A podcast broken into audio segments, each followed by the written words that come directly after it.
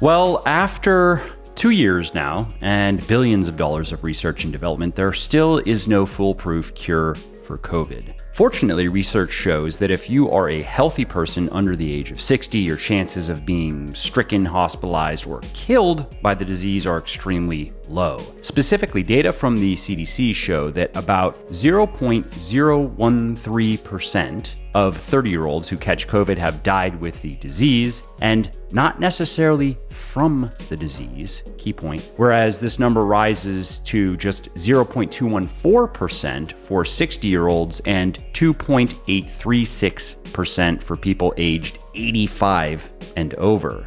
To put those numbers differently, if 1 million 30 year olds catch COVID, only 130 of them will die with the disease, again, not necessarily from it, whereas nearly 29,000 out of a million 85 year olds would die.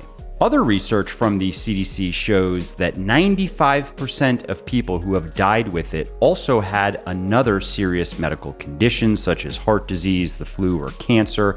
And on average, people who died with COVID had four additional comorbidities. And so, many people can rightly dismiss COVID as just another respiratory virus. That is all it is for many people. But what about the people who do have an underlying health condition like diabetes or heart disease or chronic bronchitis? Or what if someone's healthy but they just want to make themselves as coof proof as they possibly can be? What should those people do? Well, by now, scientists have collected and analyzed a terrific amount of data on COVID, and they have a good understanding of the key lifestyle factors that increase and decrease the risk of catching a bad case of the latest scariant. And in this podcast, you are going to learn the top nine. Before we get to it, your ability to gain muscle and gain strength is greatly impacted by how well your body can recover from your training and how strong you get in your training.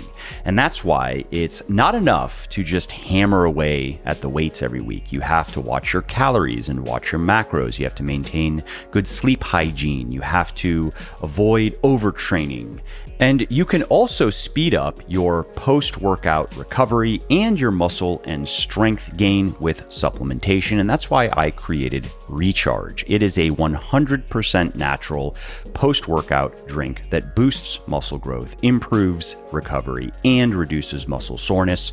And Recharge also comes in several delicious flavors, including a new one we just released, which I recommend you try, and it is grape. Now, the reason Recharge is so effective is simple. Every ingredient is backed by peer reviewed scientific research and is included at clinically effective levels. Those are the amounts used in studies that found benefits. Recharge is also 100% naturally sweetened and flavored. It contains no artificial food dyes, no chemical junk whatsoever.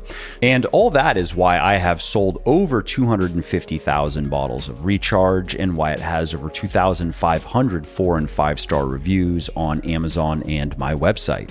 So, if you want to be able to push harder in the gym, if you want to recover better from your training, if you want to gain muscle and strength faster, you want to try Recharge today, go to buylegion.com, B U Y legion.com slash recharge and use the coupon code muscle at checkout and you will save 20% if it is your first order with us. If it is not you will get double reward points on that order so that is 10% cash back.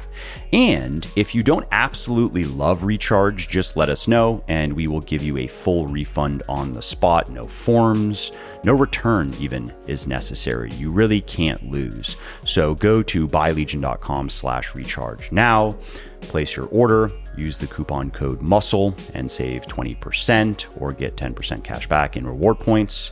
Try Recharge risk free and see what you think. So, the first is to maintain a healthy body weight because study after study after study has shown that being overweight or obese markedly increases your risk of severe illness from COVID. For example, in one study conducted by scientists at the University of Oxford, researchers parsed the medical records of nearly 7 million people and they found that those with a BMI, a body mass index, of 23 or below had the lowest risk of admission to a hospital or intensive care or or dying. The researchers also found that the risk of becoming seriously ill with COVID increased in lockstep with BMI. Specifically, someone with a BMI of 25 had a 10% higher risk of hospitalization and a 20% higher risk of landing up in the ICU than someone with a BMI of 23. And those numbers shot up to 35 and 70%, respectively, for someone with a BMI of 30. Now, BMI is an imperfect barometer because lean muscular people register inappropriately high. My BMI, for example, is about 25, and I have probably about 40 to 45 pounds more muscle than the average guy, and I have quite a bit less body fat. But the point still stands. If you are overweight, one of the best things you can do to reduce your risk of being pasted by COVID is to trim down. And if you'd like some help with that, head over to buylegion.com slash diet quiz, B-U-I legion.com slash diet quiz, and take that 60 second quiz, and it will help you understand what diet is going to work best for you, how many calories to eat, what your macros should be, what types of foods you should be eating, and more. All right, number two on my list is exercise at least 30 minutes every day. Now, it's common knowledge that exercise boosts immune function. It reduces your risk of a long list of non infectious diseases like heart disease, cancer, and diabetes. And in fact, studies show that strength training in particular is more effective at boosting your body's natural defenses than supplementing with vitamin D, for example, which is also prudent, but which is often held up as a powerful immune booster, while strength training is even better. But what you might not know is that exercise also significantly reduces the risk of contagious diseases caused by viruses and bacteria, like COVID. For example, in one study conducted by the scientists at Kaiser Permanente Medical Center, researchers found that people who were consistently inactive, people who did zero to 10 minutes of exercise per week, had a threefold increased risk of hospitalization with COVID versus people who consistently exercised at least 150 minutes per week. That's just about 20 minutes per day, by the way. And those people who were sedentary had nearly a five fold increased risk of dying with COVID. Now, what happens if you exercise more than 150 minutes per week, more than just 20 minutes per day, which is really a bare minimum for maintaining health and well being? Well, while there's no data on how much each additional minute of exercise beyond that threshold will increase your immune defenses, it's likely that the more you exercise up to a pretty high point, the lower your risk of succumbing to COVID. For example, the latest activity guidelines from the WHO recommended people aged 18 to 64 get at least 150 to 300 minutes of moderate physical activity or 75 to 150 minutes of vigorous physical activity, plus at least two strength training sessions per week. And again, that is considered a minimum amount of exercise and strength training to stave off disease, not necessarily an ideal dose for optimizing your health and mood and vitality and physical performance and body composition and the rest of it. Now, if you'd like to exercise more and if you'd like to do strength training, but you're just not sure where to start, if you are a guy or gal over the age of 40, check out my book and the programs in it, Muscle for Life. If you are a guy under 40, check out Bigger, Leaner, Stronger. If you are a gal under 40, check out Thinner, Leaner, Stronger. All right, next up we have Get Enough Sleep because chronic sleep deprivation is devastating to our health and well being. So it's really no surprise that studies routinely show that people who sleep more are at a lower risk of ill health from immune related disease like COVID than people who sleep less. And although the optimal amount of sleep is largely determined by our genetics. It does vary from person to person. A good rule of thumb is most of us need to get seven to nine hours of sleep per night. Now, if you are finding it difficult to do that because dropping off in the evening is easier said than done, here are a few tips for improving your sleep hygiene. One is to avoid coffee, nicotine, alcohol, and other stimulants for at least four to six hours before you go to bed. And for someone like me, it needs to be more like eight plus hours because as I've gotten older, I'm a little bit more sensitive to caffeine. I don't do nicotine or alcohol, but I do espresso. The next tip is to make your bedroom quiet, cool, and dark. Then there is don't eat or drink too much before bed because a large meal can disrupt sleep.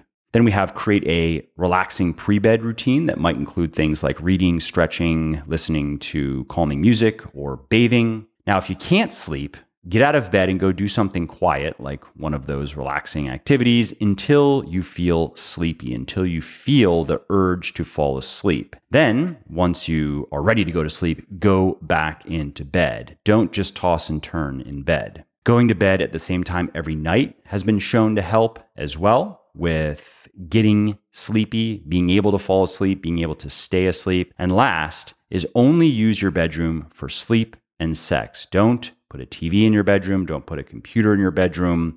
Those two activities are the only things that should be happening in the bedroom. And research shows that if you do that, your sleep can improve.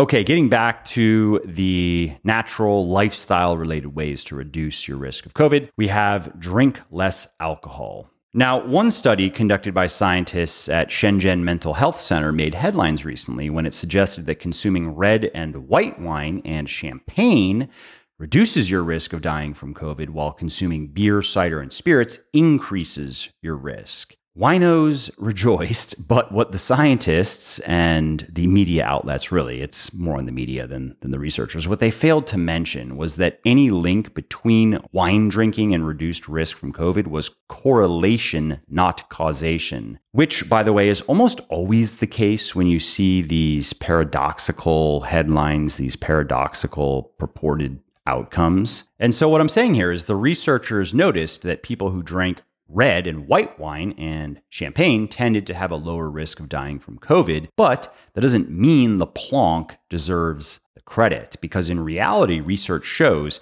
that heavy drinking inhibits immune function of any kind, heavy drinking of any kind, whereas moderate drinking is not likely to help or hurt immune function. And that's particularly apropos to COVID because the lockdowns have caused many people to drink a lot more alcohol than they normally would to cope with the fear and loneliness and depression. And those who increased their drinking the most have tended to experience rougher COVID symptoms. So if you drink moderately, giving up alcohol entirely is unlikely to make a significant difference in your risk of getting really sick with COVID. But if you teeter between moderate and excessive alcohol intake, or if you are an unabashed boozer, then cutting back will reduce your chances of getting shellacked by the cove. All right, number five on my list here is to chill out because studies show that stress and indeed loneliness can suppress immune function and make you more susceptible to infection and illness. And the best way to counteract stress is just to find ways to relax. And if you want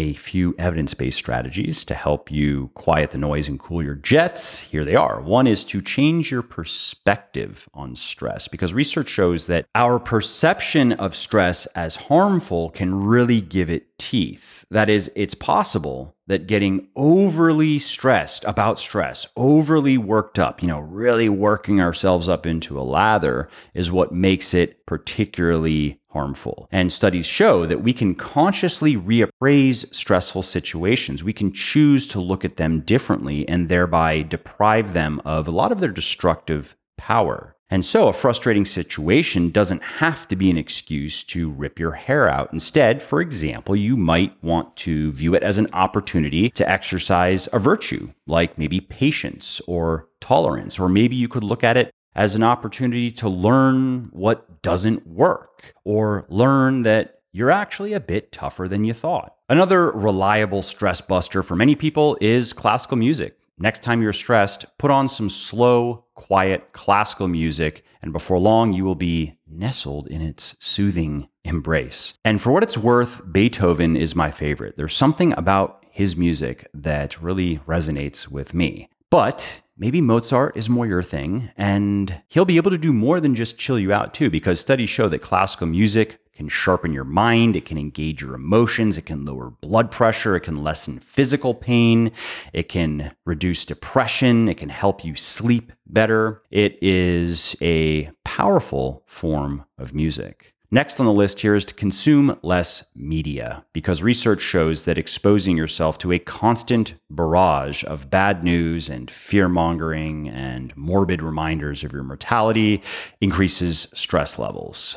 You don't say. And while the media has always specialized in spotlighting tragedy and turmoil, right? If it bleeds, it leads. This bias has reached gargantuan proportions. For instance, economists from the National Bureau of Economic Research found that 87% of news coverage on COVID has been negative, whereas only 54% of news coverage was negative in most other countries and 65% in scientific journals. So basically, what most US news outlets have been doing is embellishing the bad news. Oh, cases are rising and burying the good news. Eh, deaths and hospitalizations are falling to give the gloomiest picture possible. Now, if you don't want to swear off media altogether because you want to at least stay informed about the state of things, try limiting yourself to just one, maybe 15 to 20 minute bout of news browsing per day. Another effective way to bring stress levels down is to just spend less time with tech because studies show that the more people use and feel tied to their computers and their cell phones and their tablets, the more stressed they feel. In fact,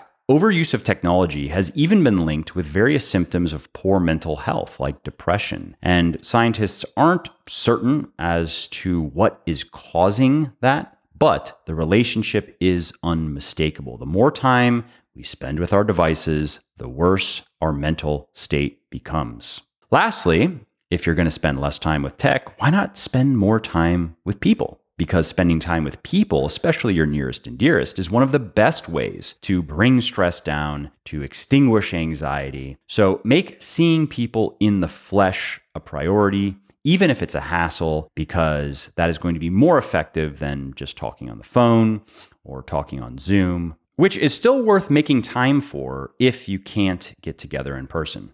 Okay, the next lifestyle tip I have is a bit of a counsel of perfection because many people try to do this and fail at it, but there are many people who try and succeed as well. So I'm going to share it with you, and that is quit smoking. And this one is unsurprising given the carnage that smoking causes on your respiratory health and immune function. And several studies have found a consistent and positive association between smoking and the risk of COVID related death. Now, the good news is it doesn't take long for your cardiovascular health and your respiratory function to begin to improve once you quit smoking. Okay, number seven on the list here is eating well, eating a healthy diet. When your body gets infected by a virus, such as SARS CoV 2, your immune system creates a cascade of proteins, immune cells, and molecules, such as lipid derived mediators, that rush to fight the infection. And to organize this molecular assault, your body uses the nutrients that are supplied by the food that you eat. Those are the raw materials. And multiple studies show that the fewer vitamins, minerals, and nutrients you eat, the fewer of those building blocks there are to mount a robust immune response to something like SARS CoV 2. And thus, the more likely you are to become severely ill with it. Therefore, an easy way to shore up your body's defenses is to eat well, to eat the right number of calories and enough protein, carbohydrate, and fat to maintain a healthy body composition, to eat enough vitamins, minerals, fiber, and other phytonutrients to function well without the need for supplementation. And finally, to drink enough water to make sure you stay hydrated. And while there are no hard and fast rules about how much of each food or food group you should eat or not eat, a healthy diet also includes an abundance of whole, nutritious, and relatively unprocessed foods like fruits, vegetables, whole grains, lean meats, fish, dairy, pulses, nuts, seeds, legumes, and oils. And a good rule of thumb for how much you should be eating of all of that stuff is to go for at least two to three servings of fruit per day, with a serving being about a fistful, and three to five servings of vegetables per day, same serving size, with some whole grains, legumes, nuts, and seeds based on your preferences and your calorie needs. I like to get in one serving of whole grains per day, in addition to the fruits and vegetables, for example. And for me, that is oatmeal. And it's actually not in my meal plan right now because I'm cutting for a few weeks. And so I just took the oatmeal out to bring my calories down. But normally, I do a cup of dry oatmeal and then I cook it, of course, but I, I measure it dry and I throw in a small handful of walnuts and I cut up a banana or cut up some strawberries or throw in some blueberries. And I cook all of that together in water. And then lastly, after it's done, I mix in a scoop of protein. These days, I use my own, of course, I use Legion, but I use the salted caramel whey. And it's so good with banana in particular. You do the oatmeal, you do the nuts, you do a banana, and you do the salted caramel whey protein. Delicious. Okay, step number eight for reducing your risk of COVID is spending time outdoors. Now, just a few years ago, vitamin D was just known as the bone vitamin. And even today, many physicians still believe it's mostly just for bone health. And while that is true, it is good for bone health, having insufficient vitamin D levels also increases your risk of many types of disease, including heart disease, stroke, some cancers, type 1 diabetes, multiple sclerosis, tuberculosis, and COVID. For example, in one study conducted by scientists at Galilee Medical Center, researchers found that people with a vitamin D deficiency were 14 times more likely to become severely ill with COVID than people who had adequate levels of vitamin D. Now, there is some controversy over these findings and how this study was conducted, but other research shows that if your vitamin D levels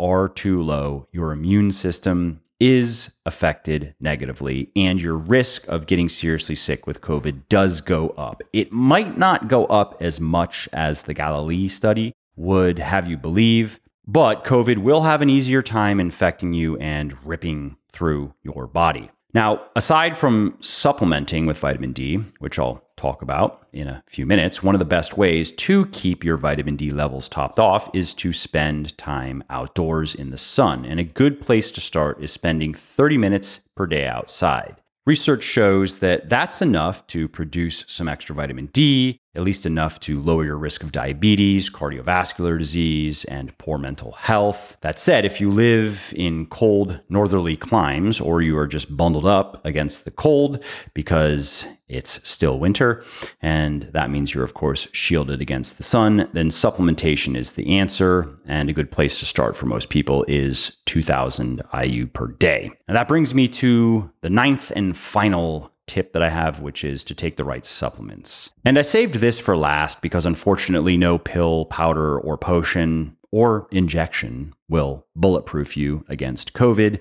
But there are a few supplements that appear to lessen the severity of the disease for some people. And the first one is omega 3 fatty acids. Studies show that fish oil, which is a great source of omega 3 fatty acids, reduces systemic inflammation and thus may help minimize the likelihood of ill health and death from COVID. And if you want a high potency, molecularly distilled fish oil with added vitamin D, you can check out mine. It's called Triton. You can find it at buylegion.com slash Triton. Next on the list of supplements is a trio, vitamins C, D, and selenium, because studies show that maintaining high levels of these vitamins and mineral. It lowers your risk of becoming severely ill with COVID. And if you want a multivitamin that contains clinically effective doses of all of them, C, D, and selenium, as well as 28 other ingredients that are designed to enhance your health and mood and reduce stress, fatigue, and anxiety, check out mine. It is called Triumph. You can learn about it at buylegion.com slash triumph.